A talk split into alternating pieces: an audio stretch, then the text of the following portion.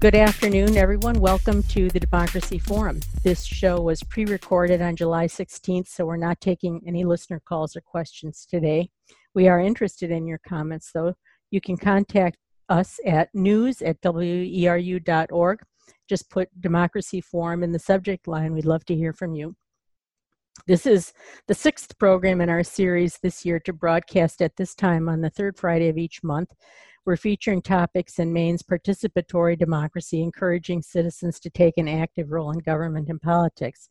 This program is a project of the League of Women Voters Down East, produced in cooperation with WERU FM. Our conversation today is Election Reflections, July 14th, 2020.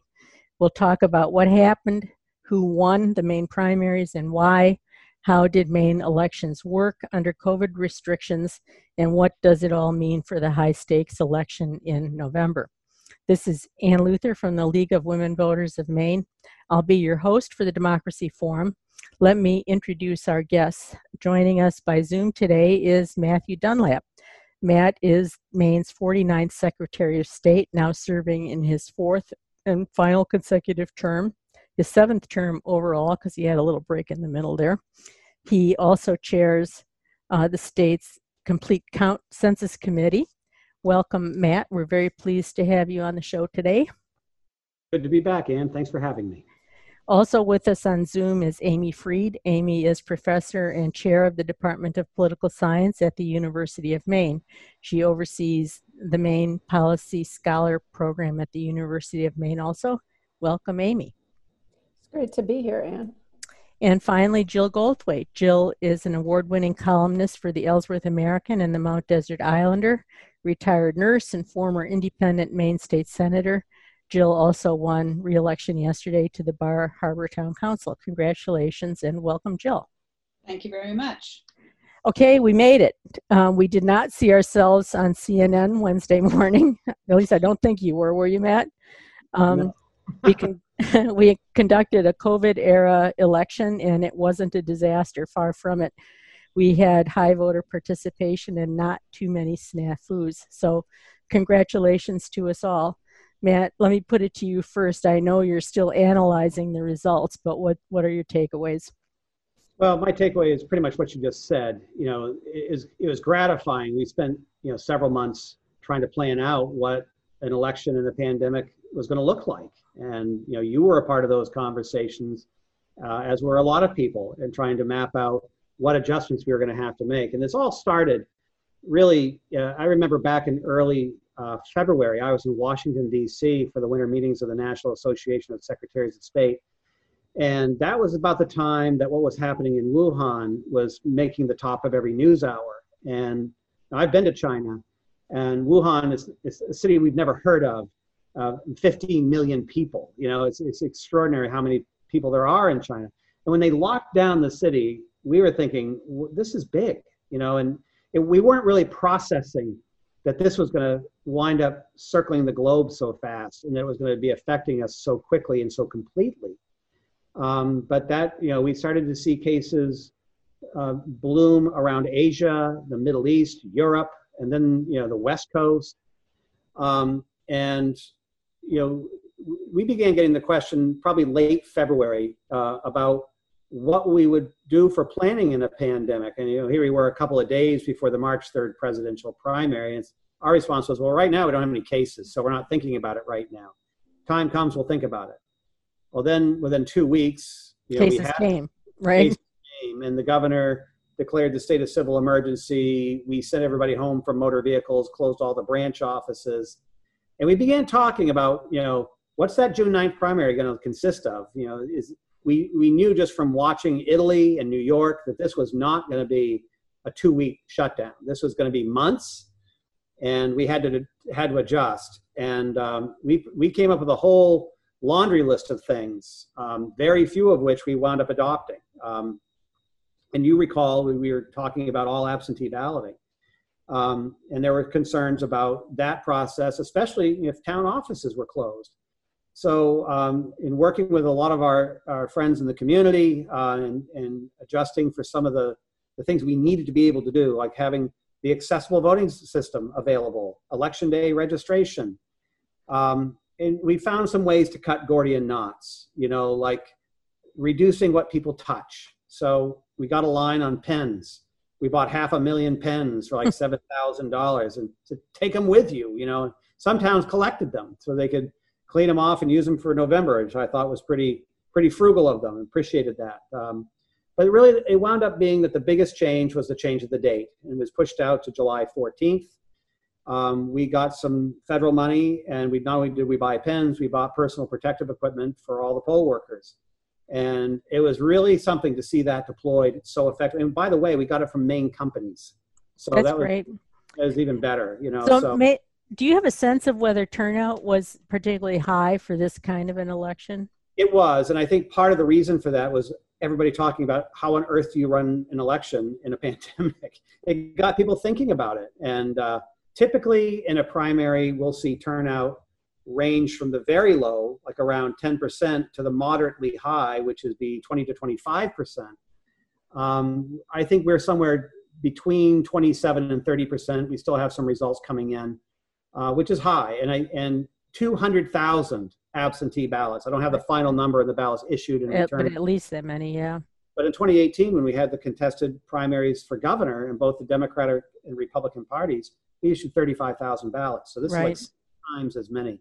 So, I mean, that's the other big thing that changed was the ratio between absentee and, and in-person voting, right? It totally flipped around. Yeah, that was a big question as to whether those numbers represented um, voters who would have gone to the polls or in addition to those going to the polls. And it turned out to be the former. Is those were replacements for Mhm. in-person voting. Yeah, that's great. What are, what are you seeing, Amy? What observations are you making post-election day? Well, I think just uh, during this pandemic period, there's been two challenges really when it comes to elections. And one is setting up the vote for mail system, which does seem to have worked well in Maine, but we're still continuing nationally to see these just these claims that do not uh, have any validity about how that is common to have, you know, that is commonly associated with vote fraud. Um, and you know that I think that's going to continue. Those kinds of claims are going to continue on for a while because they're part of a sort of partisan pattern, which um, I mean, Secretary of State Dunlap got caught up in as part of the voter fraud commission when that when the, all of those statements were being made. Uh, the, the sad thing about that is that they they can be believed by people and they can lose confidence in the elections, although there does seem to be a strong association with partisanship as to who believes believes them or not.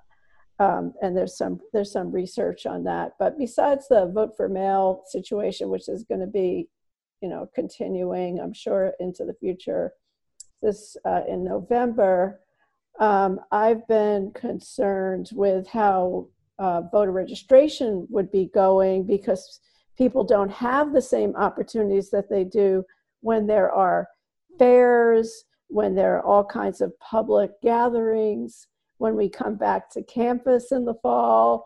Uh, to have tables with voter registration, it's not going to happen to the same extent. And it's uh, more difficult to do as a result for a lot of people. Of course, people can go into their town halls if they're open, but they may not. And Maine, um, you know, is 39 states and DC have online voter registration and we don't. I mean, we have great system in that we have same day voter registration, but it would be uh, that's also it's still there as, as far as I'm concerned some issues because of that that it could be easier for people to register for to vote um, and um, you know so that's one of the things that I'm thinking of it partly because as somebody you know works at a university there was an incredible effort in 2018 to increase voter registration and a lot of people worked on it on campus did a great job um, worked with the town clerk in Orono, particularly my colleague Rob Glover did, and and or, organized with a lot of people. And I'm I'm just a little concerned about how that is going to work out this year. Well, presidential elections are known to attract a lot of first time voters, so it, it probably will be a heightened issue for November. But I want to give Jill a chance to reflect on what she observed on Tuesday and subsequently as well. Go ahead, Jill. Thank you. Um, perhaps for the first time, and certainly in my life in Bar Harbor, I didn't observe anything. I did not go to the polls. I voted absentee, um, but I did go to get sworn in the day after and had a chance to talk to the town clerk. And um, it was an interesting tale that she told. She said, for the most part, things were very well organized to vote with safety precautions. She said the flow of the day was good. They were letting 15 people at a time into our quite large upstairs voting room. And that went well. She said most people had masks on and people were using sanitizer. She did say that the state did not allow them to require a mask. So if people came in without a mask, they came in and voted. And I wonder about that since we can require it at stores. I guess it's maybe not analogous to, to going shopping, but still to for the protection of the poll workers, um, it would be helpful if we could reinforce the mask issue.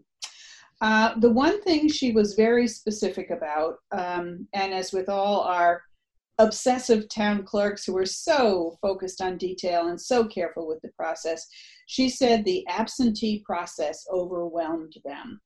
And even though they were able to tally some of those ballots early, she said they spent eight hours on Saturday processing absentee ballots and she said that was absolutely the most demanding, challenging, and exhausting part of the whole event. Um, she said she anticipates needing more help in November. She's concerned that people who declined, the, the customary poll workers who declined to work uh, on Tuesday because of the coronavirus might well decline again in November. They tend to be in an age demographic that puts them at risk. So she is not sure where she's going to find enough people. She had to take on extra office staff for the two weeks before the election to help with the absentee ballots. And um, overall, that that was the biggest issue for her. And I, I said, you know, what about the mask? That you know, you had to be in the room all day. She was like, ah, masks. It's the absentee ballots that really got to us. And um, whether there are any changes that would improve that process. I don't know, but she identified that as the clear challenge of the day. I mean, we heard that from clerks all over the state, Matt. You're probably deeply tuned into this too. I mean, you know, it was more absentee ballots than they would normally process in a general election, and it will be a lot more than that in November, a lot more. Um, you know, if we got 200,000 absentee ballots, now we could have 500,000 absentee ballots in November. So the clerks are going to need to have some relief um, on one end of this or the other. What are you thinking, Matt? I think you could see numbers as high as 600,000 absentee. Right, right. You know, the thing I heard uh, from clerks uh, in a similar vein to what Jill just mentioned was really the in-person absentee balloting on election day was just an almost unbearable strain on the staffs. They had to have people both in the town office and in the polling station, sometimes down the hall from each other. Someone would come into the town office and request an absentee ballot on election day. You know, we talked about this. I know that uh, a lot of the advocates were very, very strident about uh, about doing this, and uh, the governor was very interested in it, and we had the conversation, and I basically waved the white flag on it and said, you know, we're going to have lower turnout in the primary anyway. So, it, you know, it shouldn't be a deal breaker. But I know I, I talked to the city clerk in Bangor, and Bangor's got some different issues because they consolidated their polling place at the Cross Center, um, which, you know, they do a great job there, but it's just a lousy space for an election. It's too far for people to walk. Um, they were supposed to have been on the main floor, but they had a previously scheduled concert, which for some reason people seem to think wasn't going to be canceled. So they were voting on the concourse, and the same thing. They only let like 50 people at a time in, so they had lines snaking around the parking lot. So yeah, there are some adjustments that I think we're going to want to make in some of these polling stations. On the other hand, what I saw in like Lewiston and Augusta were some really elegant layouts that helped move people through very quickly some of the things that like Amy is talking about, um, you know, like the online voter registration would have been an enormous tool for us to have.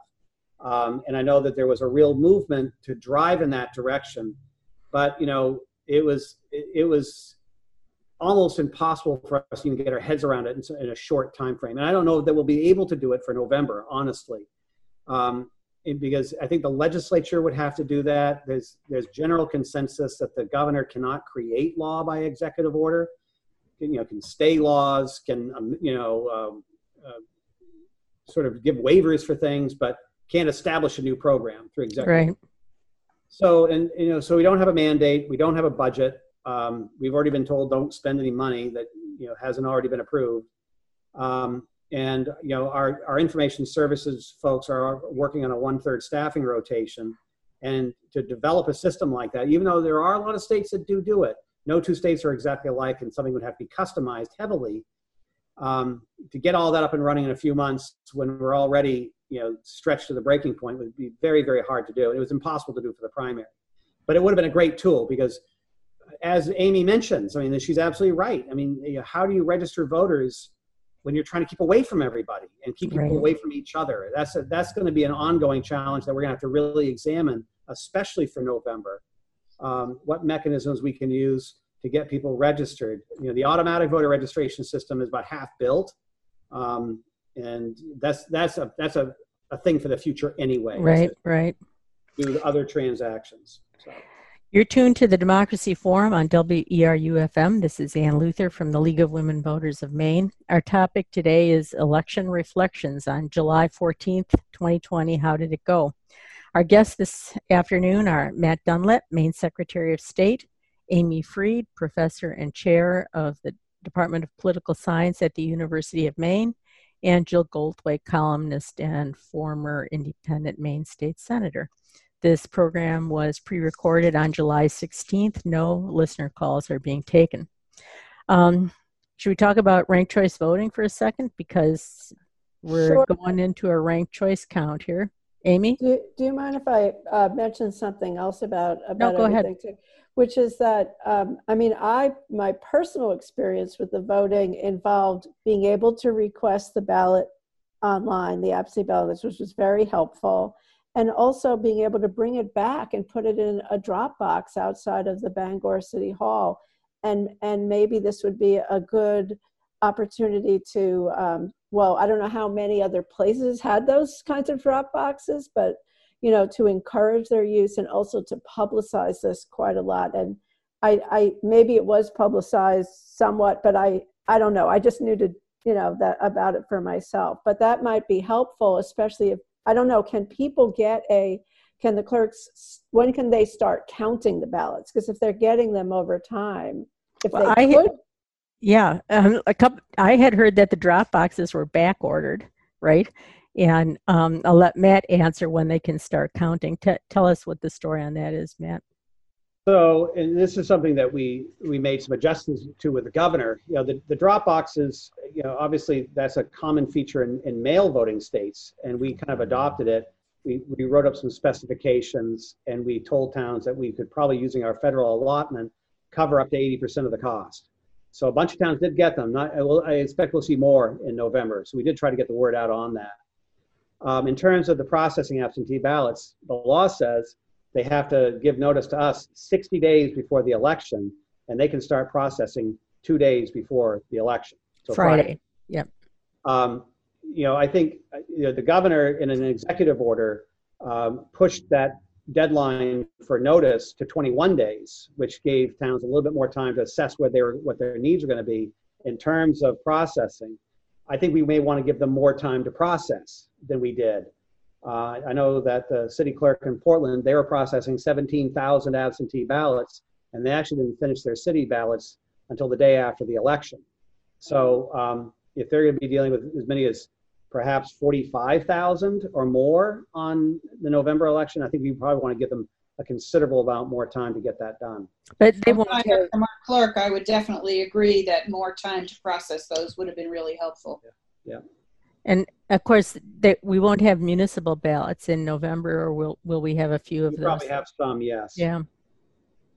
Because you know, I think because pe- there weren't town meetings and there were a lot of municipal referendum. The ballot packages in some towns were a lot longer, and um, they were counting just the number of pages they had to put through those scanners. Yeah. Uh, Matt, what what is the story on scanner procurement? Are there more like could we lease a bunch more scanners to help ease the throughput question? Um, well, I think there's a limitation as to how many are available more than anything. I think uh, I know Portland is talking about getting a lease on a high-speed scanner to move their absentees through a lot faster.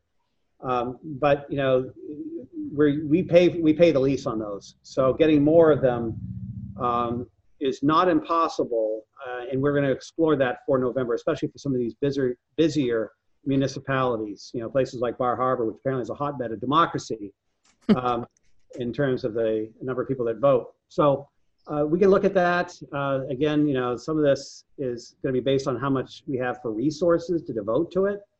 Uh, right now, I think we have about 267 towns that use tabulators and about 230 some odd that still count by hand. So, and those are smaller towns, usually fewer than a few hundred voters. So they can do that pretty manageably um, after the polls close. But. Was there um, was was there a, a partisan split between those who used absentee ballots and those who voted in person? Could you tell, Matt? There seemed to be a higher turnout in person among Republicans, um, you know, and, and I kind of attribute this to some of the things that Amy was talking about. You know, it doesn't really matter what your politics are here. When someone in a position of authority says something emphatic, people tend to believe them. They tend to trust people in authority.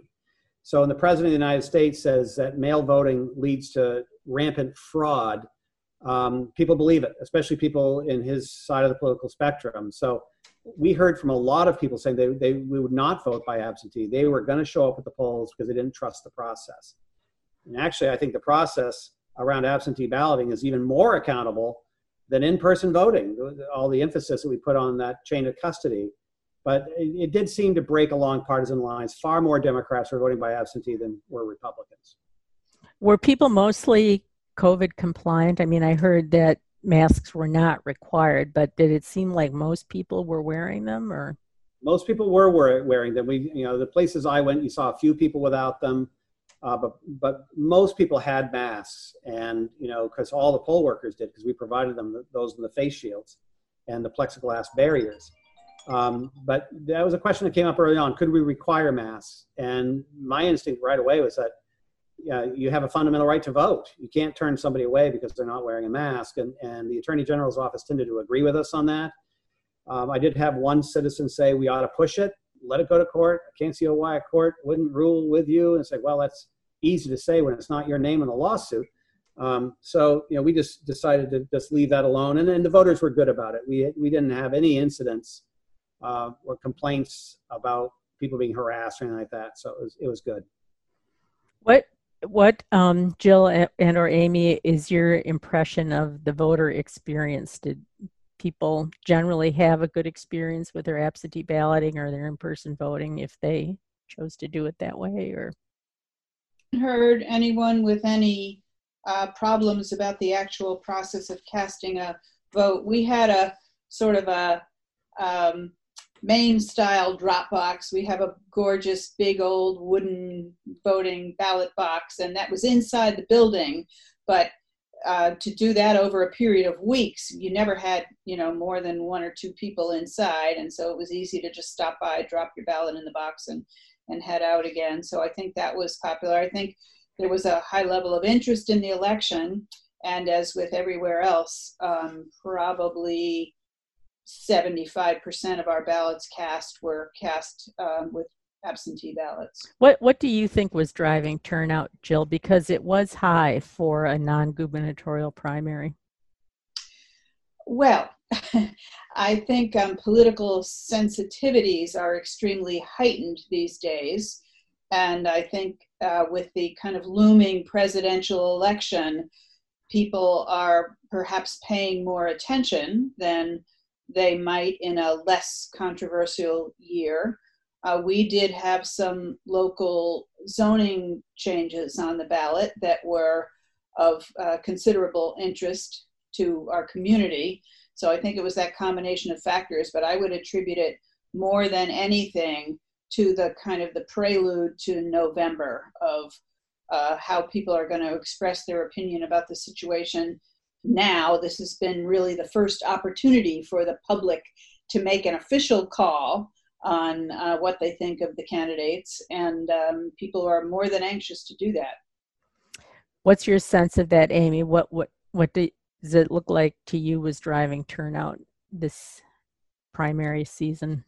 Well, a combination of candidate operations, really trying to you know push for strong turnout, uh, but also, yeah, the, the elections coming up are going to be very consequential, and some are going to be extremely competitive. I think the second district race is that is co- pretty much always a, a, a, a, very competitive seat. Not always, but um, you know, at certain points, it's been considered to be a swing seat. Uh, you know, when you have a really long time incumbent, not so much, but often it is and probably will be this time. And then the Senate race, it's a little hard to say from the polls, but I'm assuming it's going to be competitive. And it's certainly, there's a great deal of interest towards that race, both inside of Maine and externally. And it has a lot of implications for control over the Senate. So that makes it important in and of itself and just these times people are you know very involved and interested in the outcomes of these elections so they're going to come out and vote. If people think an election matters that it's going to have an impact on their on their lives and on the future of their state and their country they're they're going to go and vote.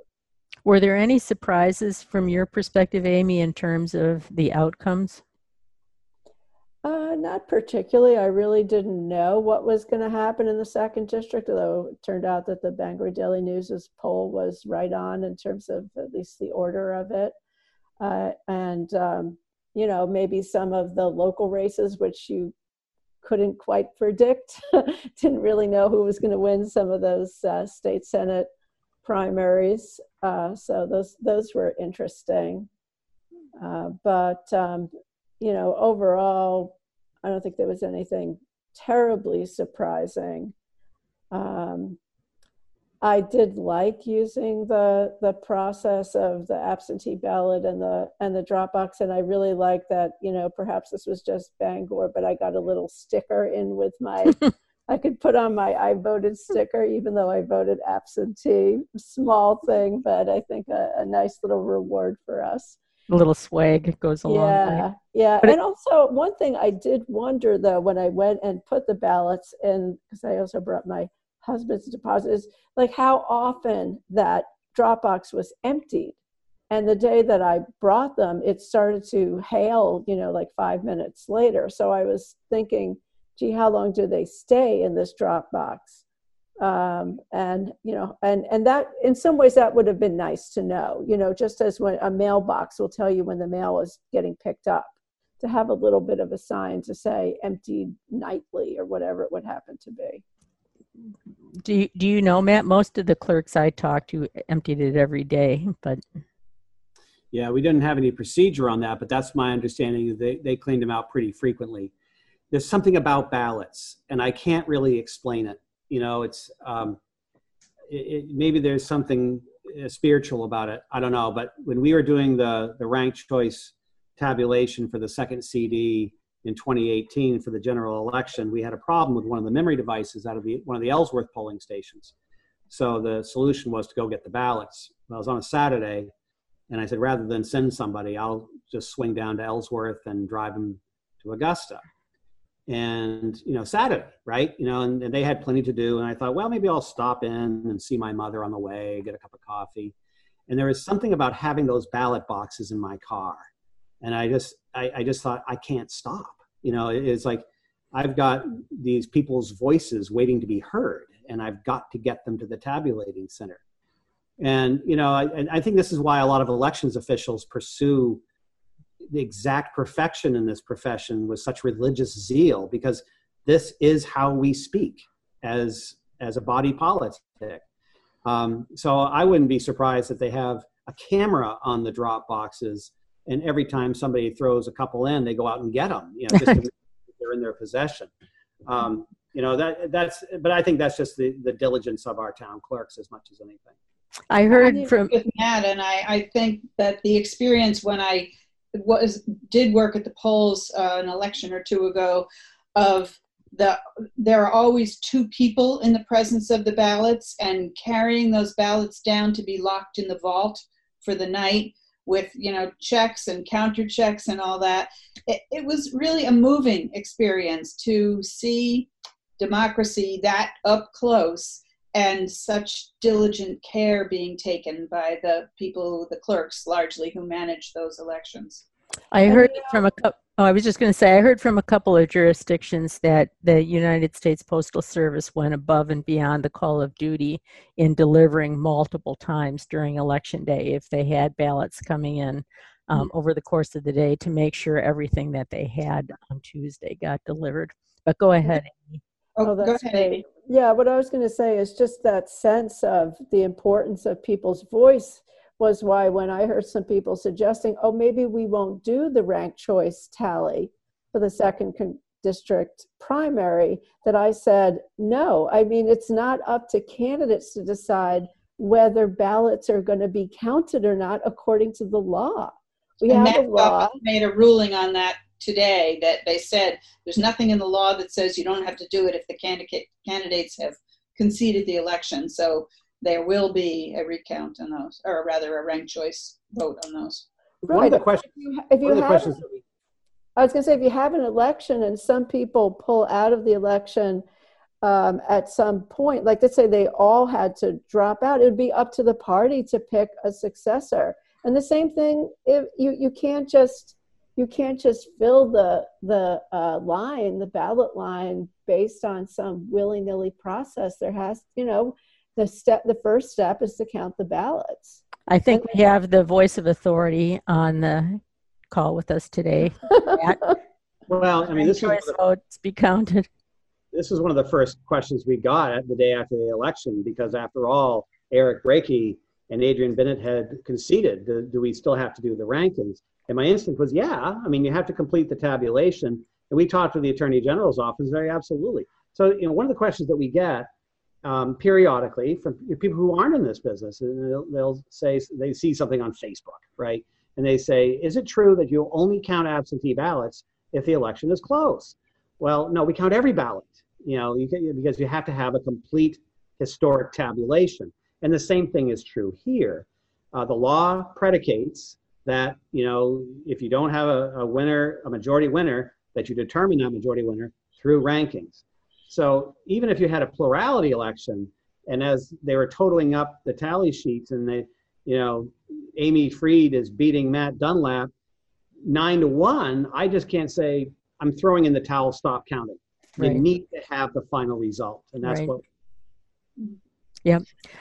Um, you're tuned to the Democracy Forum on WERU. This is Ann Luther from the League of Women Voters of Maine. Our guests this afternoon are Matt Dunlap, Maine Secretary of State, Amy Freed, Professor and Chair of the Department of Political Science at the University of Maine, and Jill Goldthwait, award winning columnist and former independent Maine State Senator.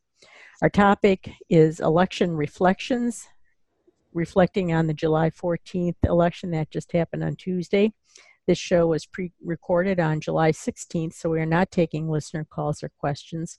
We are interested in your comments. However, you can contact us at news at weru.org, put Democracy Forum in the subject line.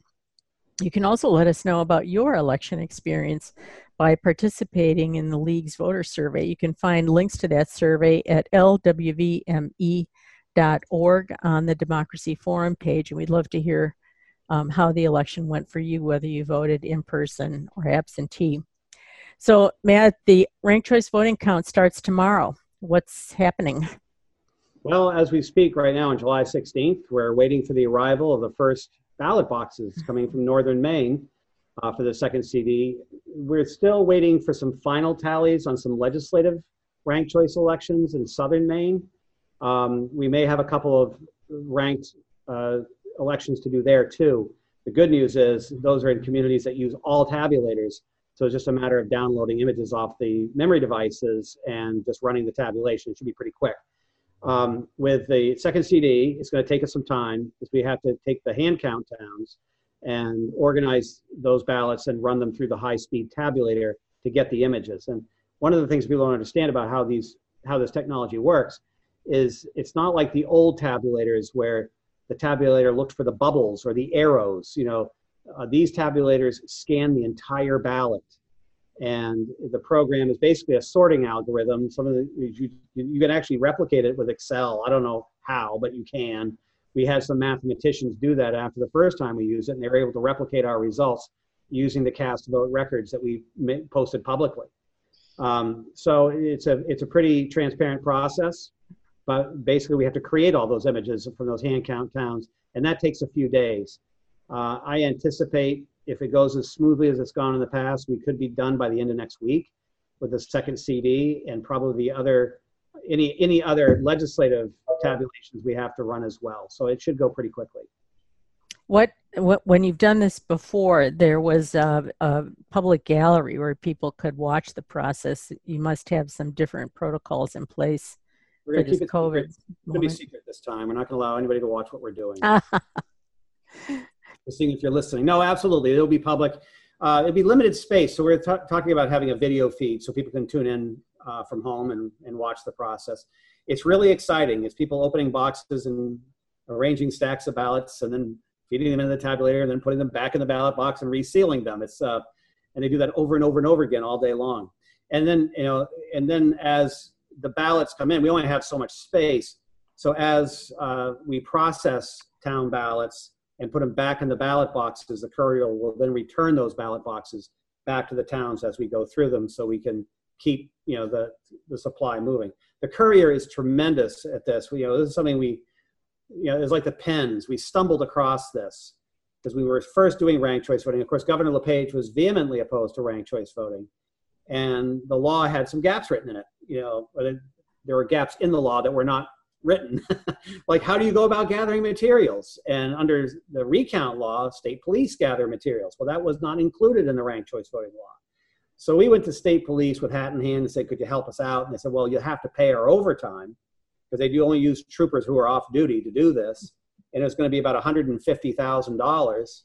And then the governor said he wasn't going to allow the state police to do it. So one of our property management folks said, well, what about bonded couriers? And I, I think I literally rolled my eyes. I said, that's going to be half a million bucks, but go ahead and send out an RFI and see what we come up with and they came in at a fraction of the cost. It was like thirty thousand dollars, which we could actually absorb within the resources we had, and they're faster. Actually, uh, we had all the uh, that statewide primary in 2018 for governor. We had all the materials in hand in three days from across the state, which was pretty good. So it's a it's a laborious process. It's painstaking. It's repetitive. Um, but you do get the ranked result in the last round of who gets the, the majority in the last round. So it's it, works as it was designed. Right. Could I just say that I think the second CD election was one of the weirder elections I've ever seen. it was uh, the candidate with probably the most name recognition did the worst in the election. The uh, candidate with very little name recognition, but with the endorsement of the governor, um, did the best in the election. And the woman who put herself on the line for that governor every day for all those years uh, did not receive his endorsement and, in fact, received a bit of a sideswipe from him. So it, the dynamics of it were very curious.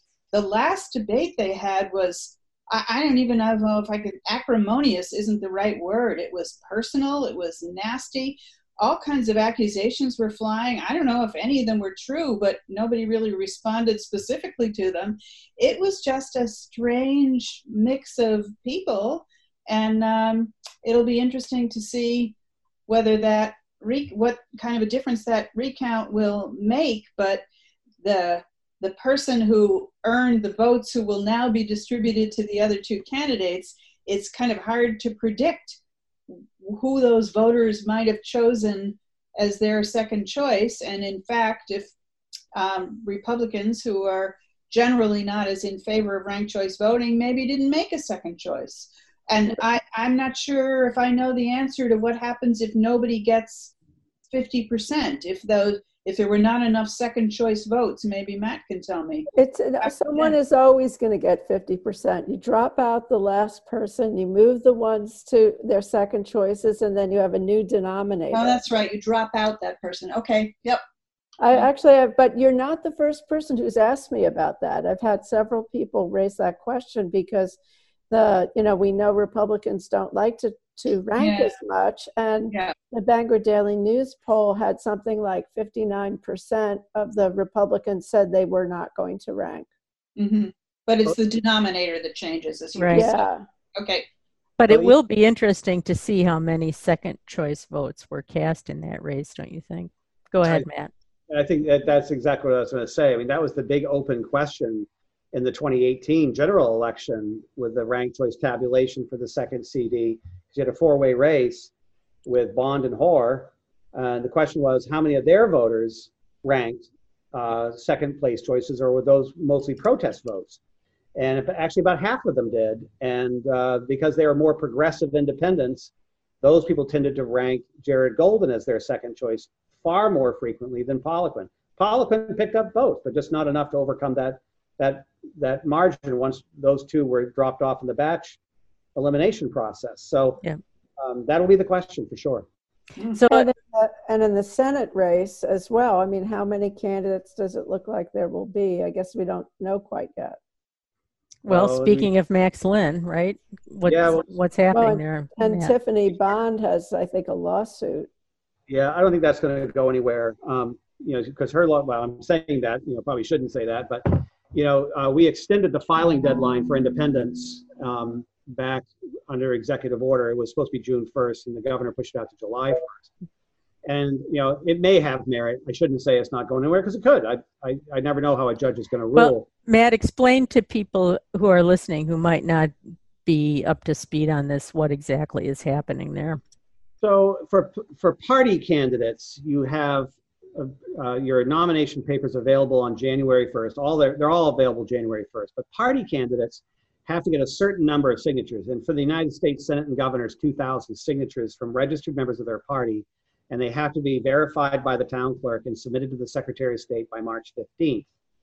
Independent candidates have to get twice as many signatures, but they can get them from any registered voter. And they typically have until June 1st to do it. Um, so, you know, the, the deadline was pushed out to July 1st because of the difficulty in gathering signatures during the time of COVID.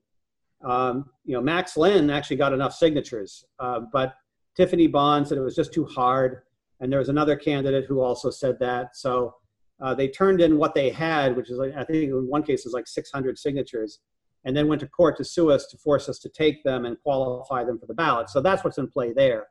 Uh, Max Linn's petitions have subsequently been challenged by the Republican Party, and we started the hearing process today, uh, challenging 711 signatures that uh, that he gathered for his campaign that they're questioning. So um, it, it, depending on how that turns out, he could be on the ballot. Uh, so if if that's the case, then you would have a three-way race anyway, and we would be using ranked choice voting for the U.S. Senate in uh, the fall. A four-way there's, race.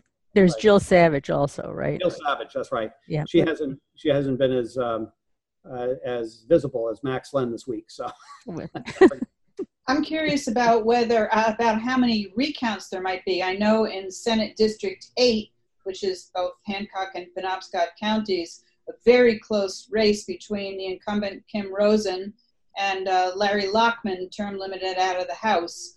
And that was a, a, very narrow division. I assume there will be a recount. Are there many recounts, Matt? We haven't gotten any requests yet, but they do have five days to request. Uh-huh. Um, and depending on the margin, if it's within one and a half percent, there's no deposit, right. and we go through the process of using state police to gather those materials. Um, and of course, in the case of uh, that Senate race in Hancock and Penobscot counties, I mean that's in the second CD, so we'll probably have that material anyway. Um, and then we'll schedule the recount, um, but nobody's asked for it. So until they ask for it, we don't schedule it. Right. Hmm Interesting. There are, there are, that's a that's a common question. There are no automatic recounts. Um, you know, there used to be a time when we'd automatically gather materials, but we stopped doing that. We waited for somebody to ask us to do it. Um, and we've seen plenty of one vote margins stand up over the years. So. Mm. You're tuned to the Democracy, Democracy Forum on WERU. This is Ann Luther from the League of Women Voters. Our guests this afternoon are Matt Dunlap, Maine Secretary of State, Amy Freed, Professor and Chair of the Department of Political Science at the University of Maine, and Jill Goldthwait, award, award winning columnist and former independent Maine State Senator. While we're on the subject of ranked choice voting, Matt, you like you didn't have anything else to do. You had to certify that petition yesterday. What happened there? And tell people what it was about too. So, uh, Senator Troy Jackson, the Senate president, had sponsored legislation last year that would also include the use of ranked choice voting in the election of the president in the, both the primary and the general election. Because again, that was not something that was included in the original ranked choice voting law. So uh, the, the legislation was carried over. It was eventually passed by the Senate um, on sort of the last night of a special session in August. Um, the governor uh, considered this pretty thoroughly and was concerned about our ability to do this um, on top of everything else we were doing, had other concerns, and so held on to it, um, and then decided ultimately to let it become law without her signature. Uh, that meant it would not take effect until 90 days after the adjournment of the second regular session. So we would not use it for the primary in March, um, which was a question we got a lot. The Republican Party, um, which I, th- I, think it's fair to say they see ranked choice voting as something of an existential threat. So um, they do not support it in any way, in any race. And so the party endeavored, because I think probably because Maine also splits its electoral votes. And so they're looking at every electoral vote in the election for president this fall. So they, they, they wanted to uh, better their chances for whatever, uh, if there's any other way, better way to put it. Um, anyway, so they started the People's Veto campaign in the, in the wintertime. They, and they had to have their signatures turned into us by um, 90 days after the adjournment of the legislature, which happened a little bit sooner than people thought even though they got a bit of a head start because of the governor's action, they didn't have to wait till after adjournment. The, the Constitution says you have to file the application by 10 days after the adjournment of the legislature, but they could start earlier, and they did. And then the legislature left town on March on yeah March 17th, and uh, so they had to turn in their signatures on June 15th, which they did. They they claimed to have 72,512 signatures. We have 30 days to certify that effort um, one of the things we found that the towns had already caught was that nearly 3,500 of them had already been found to not be registered in the towns in the petitions which were submitted. So they're down to about 68,000. And we found a, a, host of issues around uh, duplicates. We had a lot of duplicates, about 2,600 duplicates. We had almost 1,200 that uh, were turned into the towns late. They had to get them in before five days before the deadline to us. If they got them into the towns late, the towns could not certify them, could not verify them, rather. Another 1,100 were um, invalid because um, the people that were circulating hadn't registered to vote yet. And the Constitution says that only registered voters can circulate and only registered voters can sign. And there were some lesser numbers for other things. Um, that they didn't date their signature. They uh, the signature was made by somebody else, usually a couple standing at a table, and somebody says, "Sign for me, Mama," and well, Mama can't sign for you; you have to sign yourself. But it was about um, a total of 11,178 signatures that we could not validate, which left them short by a considerable amount. They needed 63,067. We validated 61,334. And as I've explained, I mean, is, these are not judgment calls. This is black and white. You have to be a registered voter to circulate, have to be a registered voter to sign. The circulator has to sign the form in front of a notary. The petitions have to be taken and verified by the town clerks of the towns where those signatories reside. That's all immovable. And when those things don't happen, we can't we can't validate the petition forms. So the bottom line is we will be using ranked choice voting to um, elect presidential electors. I suspect there'll be some legal challenges to the to the uh, determination, but if those don't prevail, then yes, we will be using ranked choice voting in November for the election of the president. Did, did you want to comment on that, Amy or Jill? Ranked choice voting for president? Well, I think that uh, the more consistency in the elections, the better. It's sometimes very not not so confusing for me, but it takes a, it takes me back a bit when I see a ballot and it's using a couple of different systems. Um, I'm I, I think it's pretty fascinating. We'll get a lot of national attention for it. Um, I would think that if there ends up being some kind of legal challenge for ranked choice this fall, whether it's in the Senate election or the presidential, well, we just had adjudication on that from the second congressional district. And certainly that would carry over for the Senate race, but I would think it would also for the presidential because the US Constitution allows states to determine how uh, to do the electoral system for the presidential race. I mean, we used to, for a certain time in the US in the, in the early 19th century, uh, have a lot of the determinations of electoral votes simply by the vote of, of uh, the state legislatures. And they did uh, experiment with various mechanisms, sometimes using district systems the way we do, and sometimes not. Uh, so there's really quite a lot of latitude uh, I, I, as as far as the Constitution is concerned about how electoral systems are developed for presidential electors. Do you have thoughts, Jill? Yeah, I don't think there's a reason. I mean, the rationale to me is sound for ranked choice voting. So I think if it applies to any election, it should apply to all elections. Yeah. Well, here we go. You've got a couple of other lawsuits hanging out there, Matt. I don't know if you want to just uh, highlight one. Yeah, I've actually kind of lost track of them. Honestly, we had one that was filed today about um, um, electronic voting for people with disabilities um, it's something actually we're interested in doing, um, and we were interested in working with the Disability Rights Center on it. Unfortunately, they decided to go to court, so now we can't work with them. We'll have to work independently, and we're still going to continue on that track.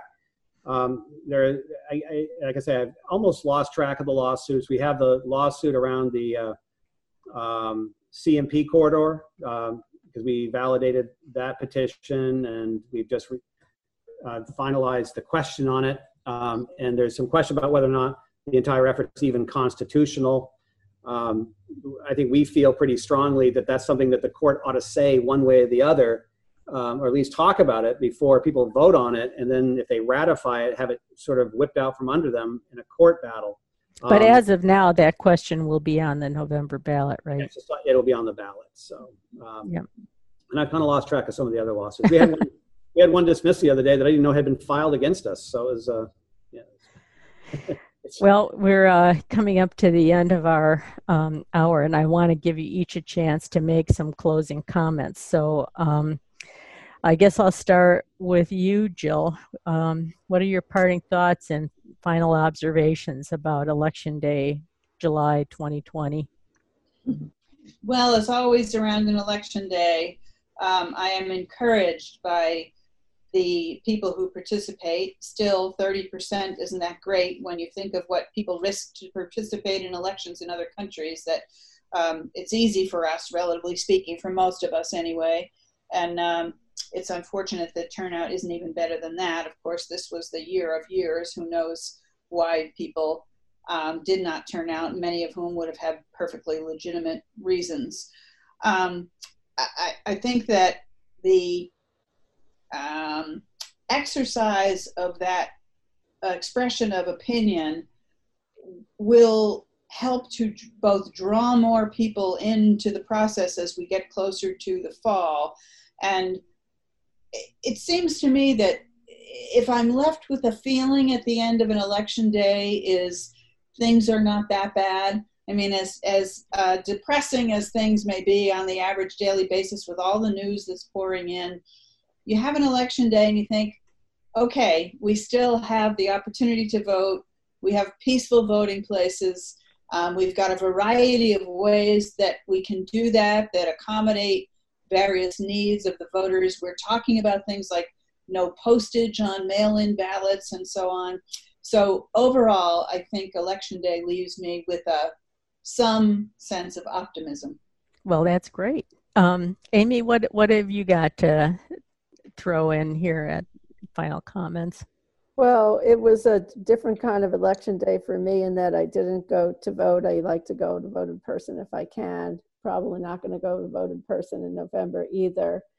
But um, it is quite amazing how it all comes together, even if there's, you know, sometimes a few little quirks here and there, because it's so unlike a lot of other things that we do on a daily basis. You know, a grocery store is going to sell eggs every day but when it comes to getting your ballot and casting your ballot it's you know every year or you know sometimes a little bit more often so it just has to be that time it all comes off and and it's you know there's just going to be so much participation this fall um, and a lot of energy leading up to that that november election absolutely matt we've got just about one more minute for you to um, make a wrap up comment here? Well, I mean, I th- we, have always said that our stock and trade in this business is not results, it's really voter confidence. And the thing I'm always gratified about the election is what happens afterwards, where people's like, there, we had an election and look at that. Jill Goldthwait got elected to something, you know, and, and they, they don't question the process. They don't question the results. And I think that's really a testament to the hard work that town clerks do and that voters do in educating themselves, uh, that we try to do in providing a safe place for people to go and participate in their form of democratic self-governance. You know, I, I said on election day that in many parts of the world, the government tells us what to do. Now, today, we're the government, and we get to set the set the course for the future. And I think that's the theme that we have to maintain going forward and running in the run up to November, there's going to be a lot more talk and preparation uh, along these lines because it's going to be a high turnout, very challenging, high stakes election. Lots of pressure on our election officials and um, everything that we can do to support them as voters and citizens, we should obviously try to do. So, with that little um, moderator soapbox comment, I will say we are now out of time. Um, thank you to our guests this morning, morning, afternoon. Matt Dunlap, Maine Secretary of State, Amy Freed, Professor and Chair of the Department of Political Science at the University of Maine, and Jill Goldthwait, award winning columnist and former independent Maine State Senator. You've been listening to the Democracy Forum, a project of the League of Women Voters Down East, produced in cooperation with WERU FM. We're streaming live at weru.org. Our website is lwvme, lwvme.org for more information about this topic or to learn, learn about other shows in the series. You can subscribe to our podcast at lwvme.org or email us at downeast at lwvme.org, lwvme.org. Coming up next on WERU-FM, Counterspin, followed by Between the Lines on your community radio station WERUFM. Thanks, everybody. Thank you.